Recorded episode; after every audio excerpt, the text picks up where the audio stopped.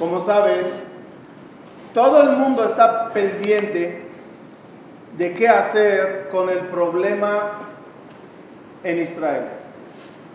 Cualquier gobierno intenta encontrar la solución al conflicto árabe-israelí. El conflicto, como van a ver hoy, es duro de resolver, difícil de resolver. Pero lo más impresionante es ver cómo todo ese conflicto de alguna forma estaba ya profetizado desde hace 2000 años, 1800, 450 años, dependiendo de la profecía o del jajam cabalista que opinó al respecto. Comenzaremos entendiendo cuál es el problema en verdad. Eretz Israel era el país que el pueblo judío anheló y soñó durante todo este exilio de durante dos mil años, volver a vivir en él. Rabbi Shimon Bar Yochai en el Zohar dice, cuando tú abandones y te vayas de Eretz Israel, se sentarán allá los Bene Ishmael y ellos permanecerán en ella hasta el día que te toque regresar y en aquel día que te toque regresar, ellos serán lo que te molestarán. Dijimos un poco la semana pasada que este tipo de profecía era un poquito difícil de creer, porque el enemigo que siempre tuvo el pueblo judío era el católico, no el musulmán. Los católicos fueron siempre los que nos hicieron problemas. Babilonia, Grecia, Roma, inquisiciones, progromes, cruzadas, holocausto. El antisemitismo en Europa era insoportable ya. Con los musulmanes, pues la mayoría vinimos de países donde nuestros padres vivieron con musulmanes. En Siria, en Damasco, en Marruecos, en Libia, en Egipto. Pero el Zohar no cae en la trampa de lo que ve en esos momentos ante sus ojos sino te, advierte de esos Bene Ismael en el día de mañana. El Ramak, Rabbi Moshe Cordovero, hace 450 años dice algo impresionante, se los leo.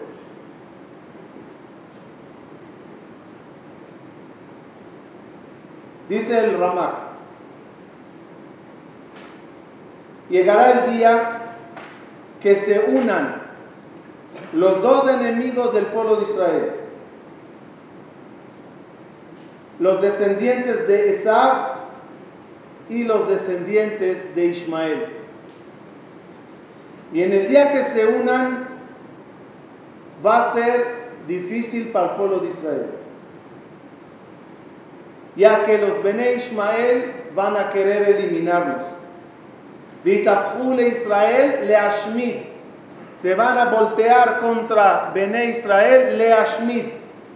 Traducción de la palabra le Ashmid significa exterminar. ¿Y cuál es el motivo? Dice el Ramak, Rabbi hace 450 años que Bene Israel van a querer le Ashmid. ¿Cuál es el motivo? Mi Penesh Kimulaem Malhut. Porque el pueblo judío volvió a tener gobierno en la tierra de Israel. Prácticamente analizaremos esas palabras del Ramak. A ver, ¿cuándo empezó todo el problema?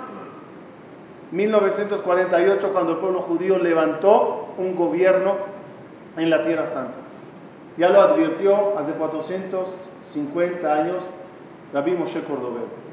La tierra pequeña que alcanzó el pueblo judío, pues de pequeña ya saben qué tanto es, pero qué ruido hace en todo el mundo.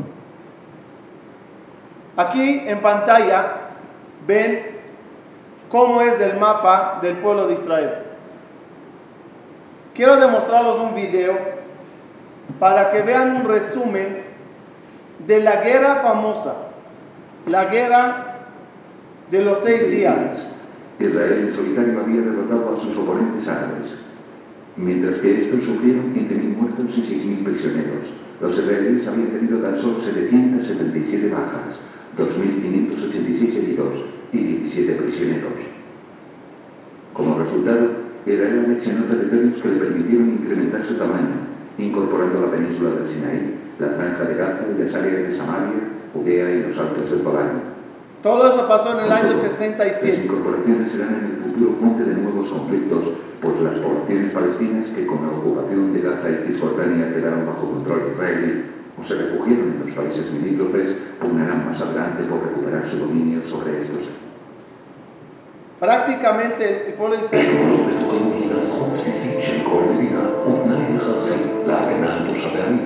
Cada país,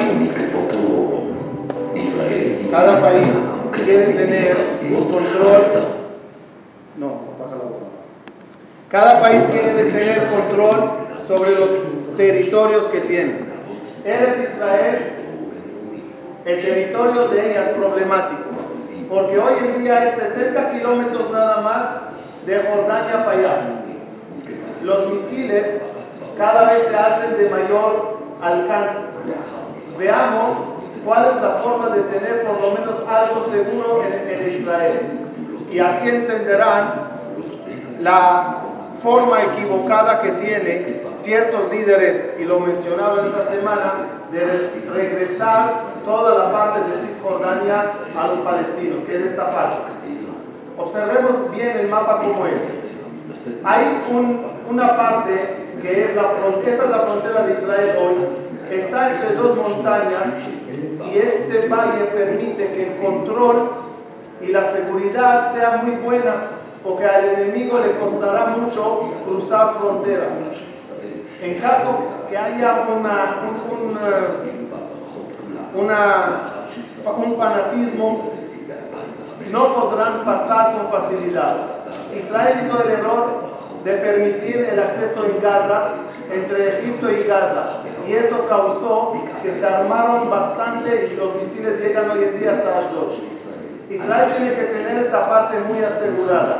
Si no la tienen asegurada, veamos qué tan cerca podrían llegar en caso que se regalen todos estos territorios de montaña así a, los palestinos. De las montañas tendrán acceso a todas las ciudades que están abajo, desde el aeropuerto, Tel Aviv, puertos, misiles no tan especial, no tan sofisticados, llegarán con facilidad a Jerusalén por la cercanía que van a tener. De aquí al aeropuerto no es nada. Cualquier avión que sale con un Kazam o con una bazooka de, de, hombro, misil de hombro, alcanza el avión. Lo que dijo Obama esta semana, que tenemos que regresar toda esta parte a, los, árabes, pone en peligro a Israel porque termina siendo 14 kilómetros nada más entre ellos y el mar. Ahí estaremos nosotros. Ellos cada vez se hacen más radicales y, más fanáticos y no puedes asegurar quién serán los que invad- invadirán, los que vivirán en esos territorios. Esta semana, cuando el presidente más importante en el mundo dio su, su declaración política y su opinión, el jueves pasado lanzó una bomba.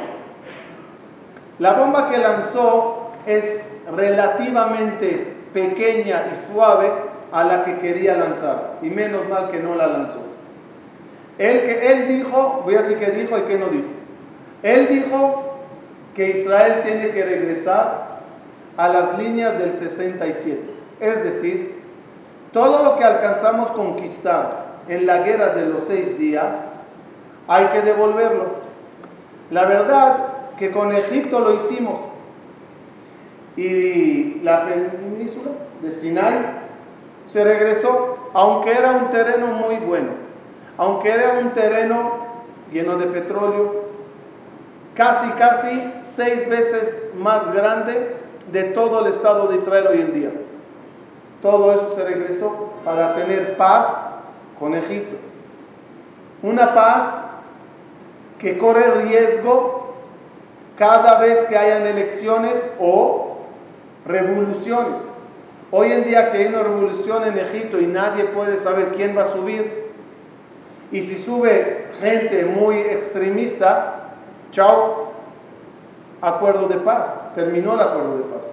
Y te quedas sin el terreno y sin la paz. Lo mismo están pidiéndonos que hagamos de Cisjordania y que se regale todo eso de vuelta. Ya vimos en breve qué peligros eso acarrea. Lo que no dijo Obama es Jerusalén. Ya van a ver cuál es la opinión de él sobre Jerusalén.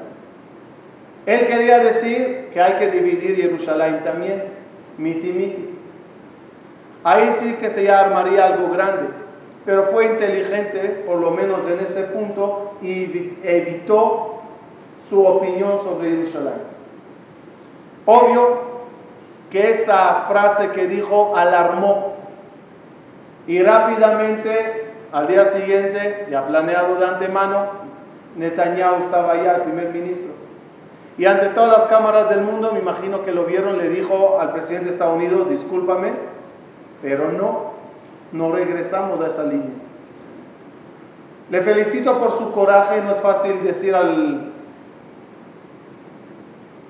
al director del planeta casi casi, decirle no y ante todo el mundo, pero dijo lo que debe, se debería de decir. A los días, ante la Federación Sionista de los judíos americanos pro Israel, ya llegó con mensaje un poquito más suave. Ya entendió que fue demasiado lejos. Y ahí empezó a suavizar y decir, sí, 67, pero no exactamente 67, en parte sí, en parte no. Pero, como dicen en hebreo, la bomba ya fue lanzada. Ahora es cuestión que la asimiles y poco a poco la arreglaremos. Repito, las profecías hablan de el hecho que se junte Ismael con Edom.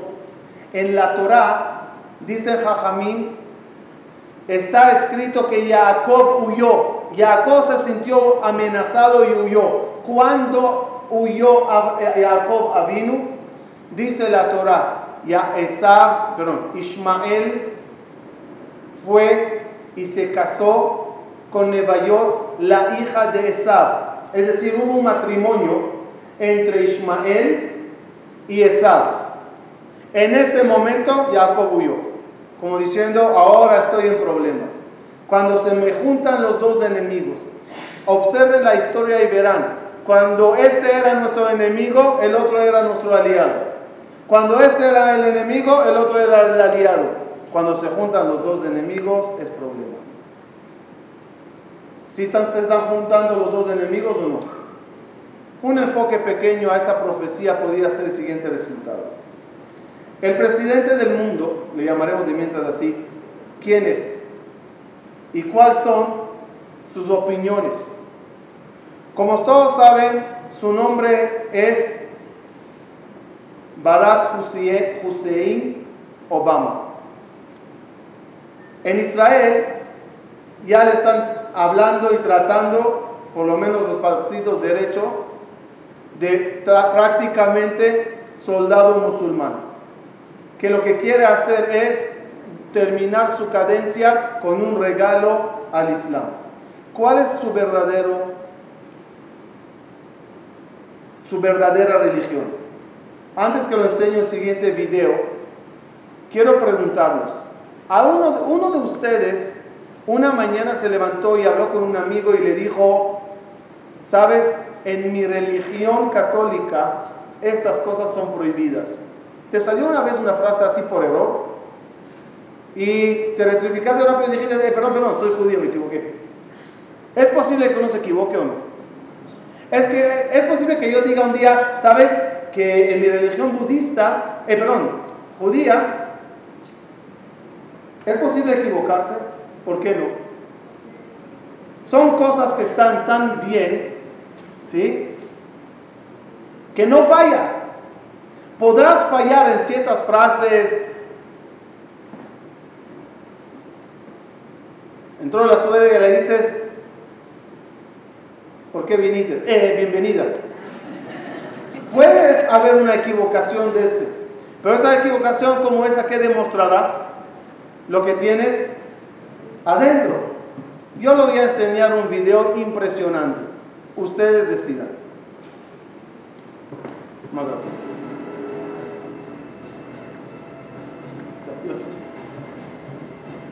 Esta es la carta, el acta de nacimiento. La. La religión islámica. Eso es de Barack Obama. Miren. talk about my Muslim faith. You're absolutely right, but that is not yeah, my, my Christian faith. Otra vez. Él me habló de mi religión islámica, eh, perdón, católica. Repite, ¿qué pasó? No, ¿Qué opinas sobre Jerusalén? sacrosanct. It is not negotiable. And Jerusalem will remain the capital.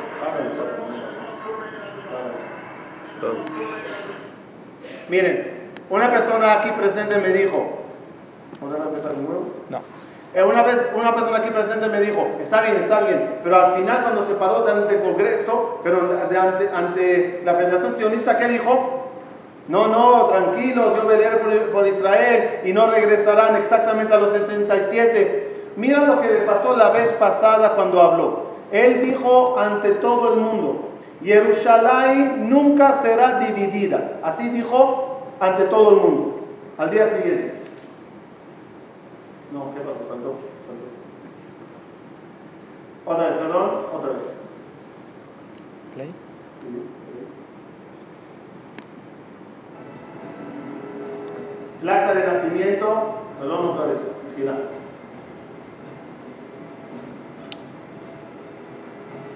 Ciudadano de Indonesia, religión islámica.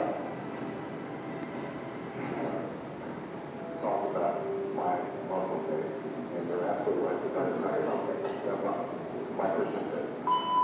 my Habló sobre mi religión islámica, eh, perdón, católica. ¿Qué opina sobre Jerusalén? Su opinión verdadera. Permitan decirme de una forma muy clara, la seguridad de Israel no se va a negociar Jerusalén siempre quedará como la ciudad de todo Israel y nunca será dividida, lo dijo. Lo dijo en el Congreso judío. Al día siguiente le pregunta, tú dijiste que Jerusalén siempre va a quedar unida. Sí, mira, te voy a explicar. Esa frase que dije ayer, apenas terminé de decirla, dije a mis amigos, me equivoqué. No la tenía que decir. Es una, una palabra que no, no salió de mí. No quise decir eso. Dice, "¿Cómo- ¿cómo? Tú eres un senador muy serio. Tú dijiste que no. Sí, sí, sí, pero inmediatamente después entendí que era una frase no correcta que dije. Miren cuando se encontró con el rey de, de Egipto, de Arabia Saudita, se posternó ante él como la ley islámica lo ordena.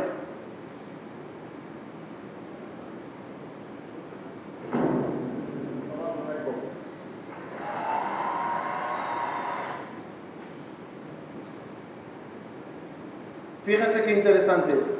Si él tiene razón, todo lo que las profecías dicen, será por allá que se junta Esab y Ismael de vuelta.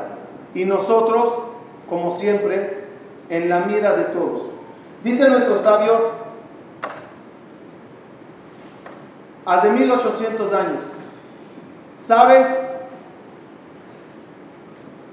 cuál será tu último enemigo? Va a ser Ismael que con lo que nos haga Ismael y nos salvará. Todo empezó en el año 610, cuando Muhammad en, en un desierto dijo que el ángel Gabriel se le reveló y le entregó el Corán. Es curioso, pero al principio, y los versículos en el Corán lo demuestran, Muhammad se apegó mucho a los judíos. Él empezó en Meca y cuando ahí le hicieron problemas se escapó a Medina. la mayoría de los habitantes de esta ciudad eran judíos. Empezó Muhammad con leyes que eran muy parecidas al judaísmo.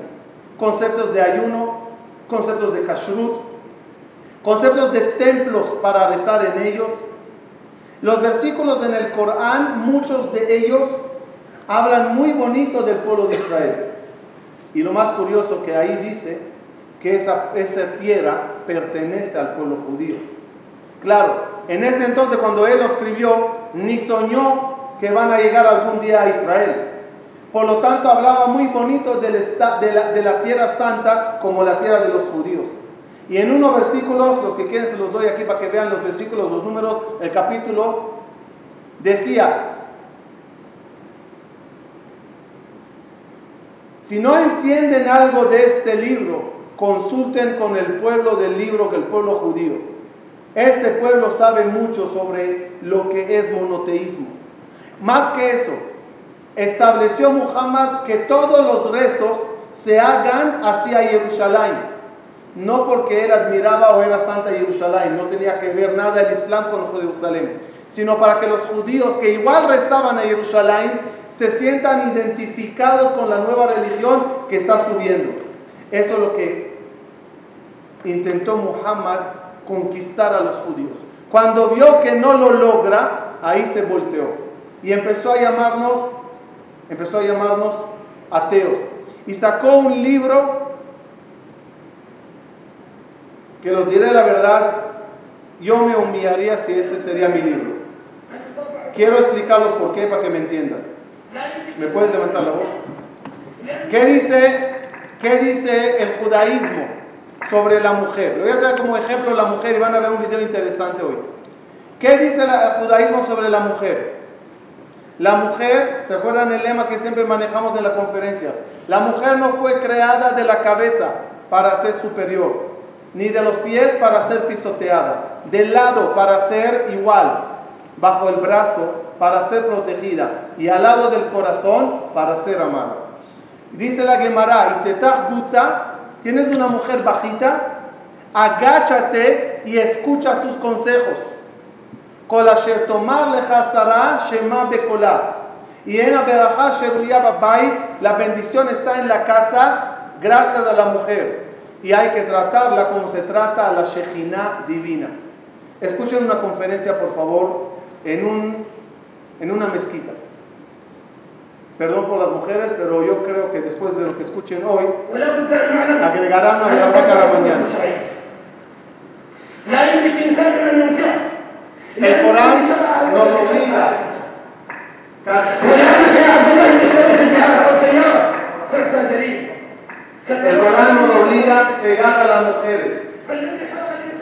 que no lo ve es porque no lee este libro del Corán. Es no debemos avergonzarnos de esta ley. El mundo está equivocado que dejó de pegar a las mujeres. Es parte de nuestras leyes principales. Y debemos de acordarnos a todos los musulmanes que se hicieron modernos como en el, Oriente, en, el, en Estados Unidos, ¿no? Que ellos no aceptan eso tiene que regresar al, al versículo del Corán y cumplirlo como es debido. Hay tres motivos que se debe de pegar a la mujer y no se puede tolerar sino solo pegando. Y el Corán lo dice, pégala. Es un versículo claro en el Corán. Y hay tres motivos por el cual hay que hacerlo. Y un marido que no lleve un palo sobre su hombro nunca manejará bien su hogar. Si ella creció con padres que la pegaban y la decían, come, si no te pego, y ella decía, no quiero, y entonces la pegaban como se debe de hacer, esa mujer cuando se casa no será una mujer correcta a menos que el marido siguiera pegándola, porque así creció en casa. Nunca podrás arreglarte con ella sino con palos. La segunda clase de mujeres es la mujer que no está demasiado eh, Agachado, ¿cómo se dice? Sumisa. Solo con palo podrás alegar ese problema. Y el tercero es la mujer que no obedece a su esposo. Hay que pegarla una y otra vez hasta que ella empiece a obedecer. Yo creo que a partir de ahora las mujeres judías tienen que decir Baruch Shazani Isha Judía. He nacido a una familia católica, aprendí el Corán como todas las niñas y en un momento ya sentí que este libro no va con mis principios. E intenté una vez y otra aceptar lo que dice el libro y identificarme con él, pero cada vez que leí más y más me di cuenta que este Dios no se me arregla con mi moralidad. No puedo aceptar Cuando yo leo el Corán, me di cuenta que a los maridos se los permite pegar a las mujeres. Si no eres sumisa y obedece.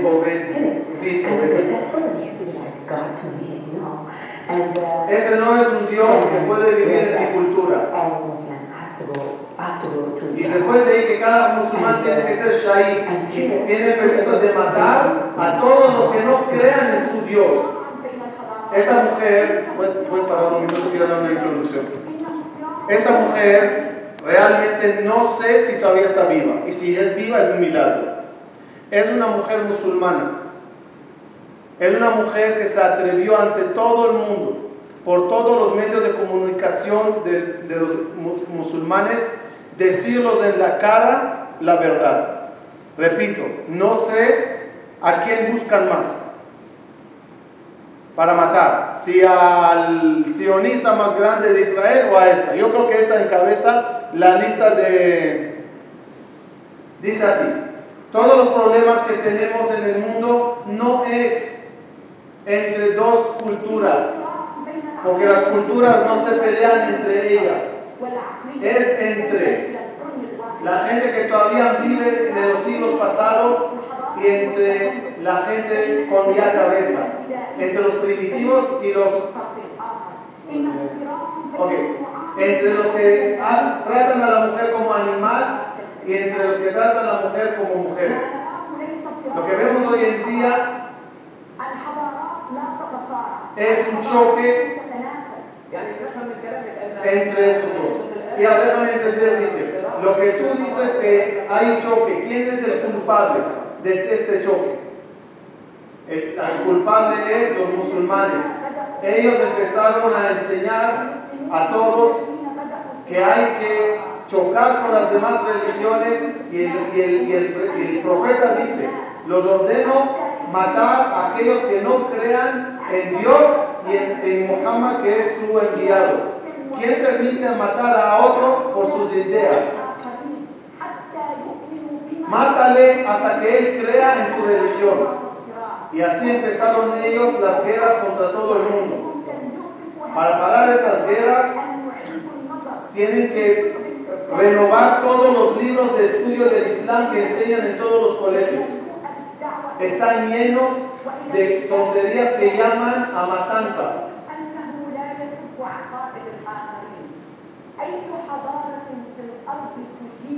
Búsquenme qué, qué religión unía tanto a los demás como a la religión de nosotros.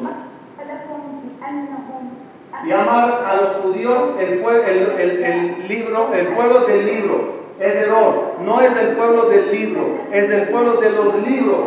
Toda la ciencia vino de los judíos. Toda la cultura llega de los judíos. ¿Cómo los puedes llamar y decir que ellos están equivocados? claro que el rap del otro lado ya se le está saliendo el humo por los ovejas. Dice, puedes consternarte ante las piedras que quieras, pero no me las tires de encima. Puedes rezar al quien quieras y yo al quien yo quiera, y no por eso hay que matarle al otro. El, el, católico puede decir que Jesús es el Satán, Jesús es el Hijo de Dios. A ti no te interesa. Enfócate en tu religión. Los judíos salieron de un holocausto y enseñaron al mundo cómo se los debe de respetar, con su inteligencia, con su esfuerzo, no con gritos y matanzas. El, el, la ciencia del siglo XIX y XX es gracias a ellos. 15 millones de ellos reinados en el mundo. Y miren qué unidos están y qué buena eh, eh, contribución dan al mundo. No verás nunca un en, una, en un restaurante en Alemania. No verás a ningún judío quemando una iglesia. No verás ningún judío explotándose y matando a otros. Los musulmanes ma- explotaron tres estatuas de Buda. No verás a ningún budista quemando una mezquita ni matando a un musulmán para enseñar su religión. Solo los musulmanes defienden su religión quemando y matando a gente. Ese camino es un camino equivocado y nunca dará buenos resultados. Los musulmanes deben de preguntar, ¿qué dimos nosotros a la humanidad? Solo muerte, desastre y guerras. ¿Cómo quieres que la humanidad te respete? Pregunta ella, si sigues en esos caminos. Si lo diría un judío, diríamos, está bien, judío. Cuando dice alguien de ellos, eso dice mucho. Rabotai, Jerusalén ya está claro que esa va a ser el último problema entre ellos y nosotros. Jerusalén, Jerusalén es una ciudad sagrada. ¿Cómo se demuestra santidad a un lugar? ¿Saben? Cuando rezas hacia él. ¿Cómo se sale del cótel? ¿Saben? ¿Cómo se sale del cótel? Echando pasos para atrás, respetando al lugar. Cada musulmán que dice que Jerusalén es sagrada para él, pregúntale, ¿por qué cuando rezas en Jerusalén das tu espalda a Jerusalén y tu cara hacia adelante? Esa es la forma de rezar de ellos. La parte de atrás hacia el lugar más sagrado. Si es un lugar sagrado, reza hacia él. No al revés. La respuesta de Jerusalén nunca fue sagrada. Y lo dijo Sali Nusayba, un profesor palestino, en su libro. Jerusalén no es sagrada para los palestinos. Es un invento del siglo VII por problemas que tenían con Arabia Saudita y no podían ir para allá, santificaron el lugar. Y Jerusalén no aparece ni una vez en el Corán. Y Jerusalén en el, en el, en el, en el Tanaj de nosotros aparece 667. Este es un profesor de Jerusalén. Me fascinó cómo le estaban eh, entrevistando al Jazeera. Y él le dice, ¿hasta cuándo van a seguir construyendo en la ciudad sagrada de Jerusalén casas? Paren de construir. Y ahí él le contesta en un árabe como él, hablando bien, yo no entiendo lo que estás diciéndome, Jerusalén es de nosotros hace 3.000 años. Y mira la reacción cuando él le dice al locutor, el locutor le dice, epa, epa, perdón, perdón, Jerusalén es sagrada para nosotros porque el Corán lo dice. Dice, mentira, el Corán no dice. Miren la cara del locutor cuando como le agarra desprevenido. Ni él sabía que el Corán no habla de Jerusalén. Ni ellos conocen su propio libro. Perdón, perdón, Señor. Si vas a hablar de la historia, en el Corán dice que Jerusalén. Miren la cara. لا يمكن لك عن شرح القدس من القرآن أرجوك أن تبتعد عن الألفاظ التي تثير العرب والمسلمين رجاء لنبقى في موضوعنا Respeta mi libro, respeta mi Corán. الآن هذا الكلام لا يتعارض لم يرد ذكر القدس في القرآن No está Jerusalén en el Corán. Mira la cara. سبحان الله Ok, hablaremos de política, le dice. يا سيدي Ni ellos saben. Di- Dile, dile, yo sé que estás arrepentido, que no se puede volver a escribir el Corán de nuevo, pero en tu libro no está Jerusalén. El libro de, de nosotros habla de Jerusalén. Y la ciudad sagrada y santa es para nosotros. Y en ella velamos y rezamos todos estos años de regresar a ella. Además, además, Palestina nunca era un país. Ellos siempre pertenecían a Jordania. Jordania perdonó en ellos. Nadie los quiere. ¿En qué libro dices que tiene que conquistar Jerusalén? Nosotros, nuestra historia, toda ella es Jerusalén. Sin Jerusalén no hay nada para nosotros. Ahí nacimos, ahí se hizo los templos, ahí se desarrolló el pueblo judío. Pero os quiero traer una prueba muy interesante. Una prueba muy interesante en lo siguiente. ¿Quién es el pueblo elegido? ¿Quién es el pueblo elegido que la tierra santa le pertenece a él. Claro, cada uno dirá, yo, yo, eh, soy yo. Vamos a preguntar a la tierra quién es su habitante. ¿Nos parece? ¿Creen que se puede preguntar a la tierra quién es su habitante? Vamos a ver. Profecía impresionante. Dice el pasuk así. Que Hashem Elokeja me viaja el Eretz Tobá, cuando estamos en el desierto. Dice Dios a través de Moshe. Que sepas, vas camino a una tierra muy buena. ¿Qué- ¿En qué es buena?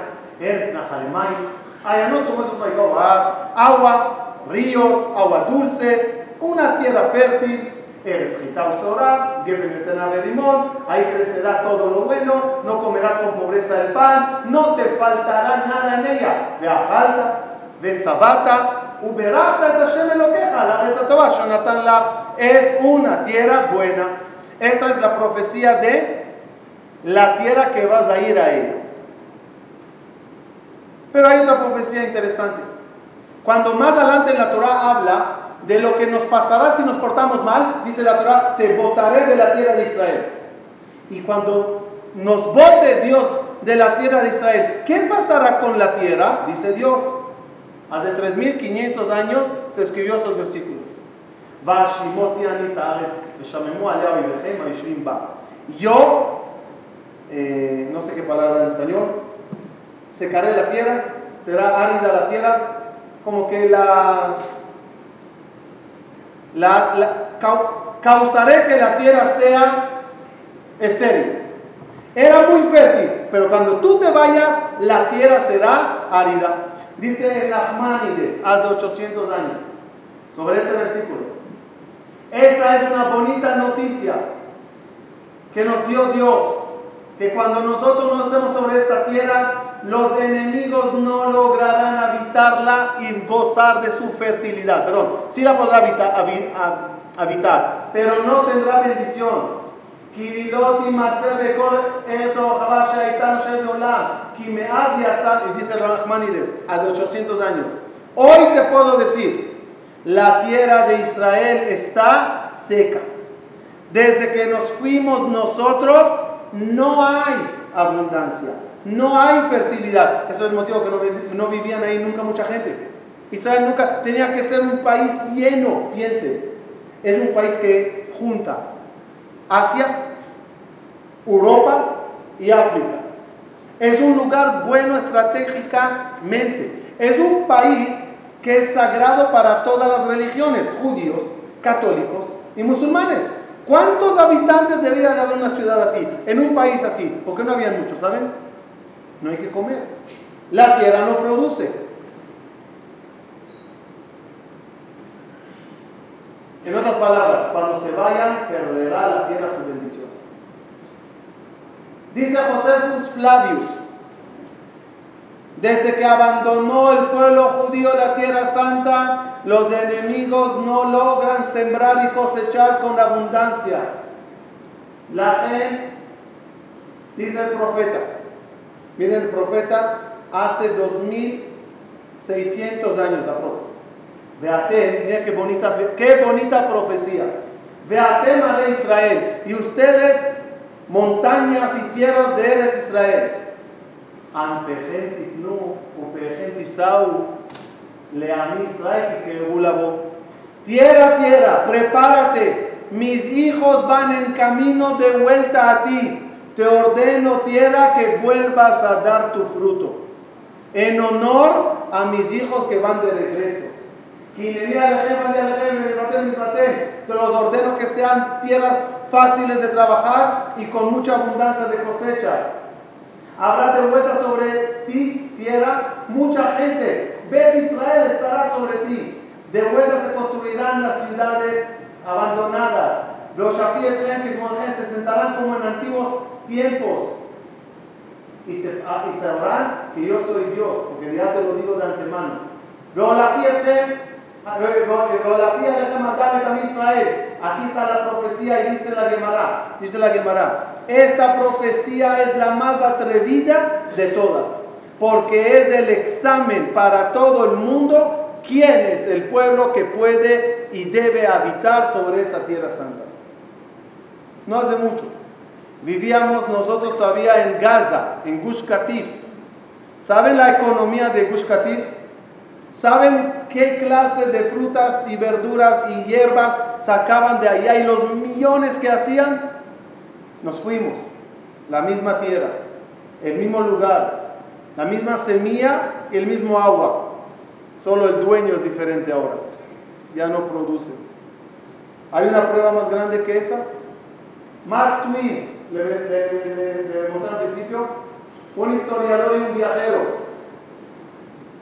Mark Twain dice en su libro, era viajero y caminó por Israel. Caminábamos kilómetros y kilómetros para buscar un árbol y sentarse bajo su sombra.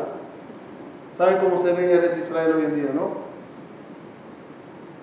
Exportando verduras y frutas, uno de los países más avanzado en agricultura, uno de los países que produce cantidad y calidad de comida, de vegetales y, y frutas como ella nadie más. ¿Hay una prueba más grande quién es el pueblo que debe de tener esa tierra? Nadie. Lamentablemente, esta prueba tan grande se los hacen muchos en Israel manifestar con ella, porque deberías primero reconocer el libro que se llama el libro de Torah y después gritar, ves, mi libro sagrado ya lo dijo. Para terminar la sección de hoy, no hay duda quién es el pueblo de la Tierra Santa. Y es ilógico que haya Bijlal discusión sobre esto. Pero, y aquí hablo lo que va a venir la semana que viene y será el ciclo, pero es una profecía. Y todo debe de acabar en Jerusalén porque todo comenzó en Jerusalén. Jerusalén, la piedra que hay debajo de la, de la cúpula, debajo de la cúpula de oro, ¿qué hay ahí? ¿Qué hay ahí? Está la piedra, no sé si vieron fotos, una piedra grande. ¿Cuál es esa piedra? Eben Ashtiah. De ahí dicen Jajamín, comenzó Dios a crear el mundo. Cuando una persona crea, perdón, viene a construir un edificio, lo primero que hace que es Anahat Eben Apina. La, ¿Cómo se llama? La, la piedra primera de la construcción. ¿Cuál fue el Eben Apina del mundo? Ahí. En la época del Bet Migdash, ese lugar era el Kodesh HaKodashim. Ahí entraba el Cohen en el día de Kippur. En el día de Kippur y ponía encima de esa piedra estaba el arca con los querubines. Se dio importancia a esa piedra porque de ahí comenzó la creación del mundo. Ahí sacrificó a Adam Arishon. Ahí pasó muchas cosas importantes de la historia. ¿Cómo, de, ¿Cómo, terminará la historia humana antes de la llegada del Mashiach, que ya es una etapa nueva? ¿Cómo terminará en el mismo lugar que comenzó? Por eso el Zohar, hace 1800 años ya dice, ya verás, todo el mundo terminará sobre Jerusalén. No hay que ser muy político y muy enterado de lo que pasa en el mundo. Basta que veamos el problema tan grande de esta paz, de esta paz está en Jerusalén. Obama no quiso tocarlo porque se asustó. Eso ya es demasiado delicado. Lo lanzó una vez en la conferencia y al día siguiente dijo, no estoy seguro que use las palabras correctas.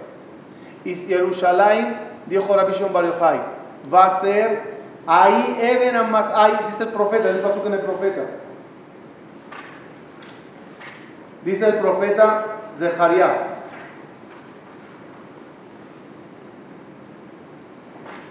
Que sobre Jerusalén será la piedra del peso de todas las naciones. Un minuto. Cuando se escribió esto, todavía no había católicos. Así que Jerusalén no era sagrada para ellos. Todavía no había musulmanes que algún día dirán que esto es sagrado. Supo Rabbi. Y hoy y entendimos por qué. ¿Cómo lo supo? porque simplemente hizo la cuenta. Ahí empezó el mundo y ahí debe de terminar toda esta etapa. Con un milagro ante todas las naciones del mundo cuando llegue la hora de tratar el problema de Jerusalén. ¿Quién dominará y quién será el dueño de esa tierra sagrada? La semana que viene, Bezrat Hashem, vamos a ver cómo finalizará estos últimos pasos de la discusión sobre Jerusalén y el final del conflicto árabe-israelí. Sabrán verdad las profecías por obvio. Si supieron de antemano que va a haber problema, son los únicos que saben cómo va a terminar ese problema. Nos vemos la semana que viene aquí a la misma hora. Muchas gracias a todos y la todos.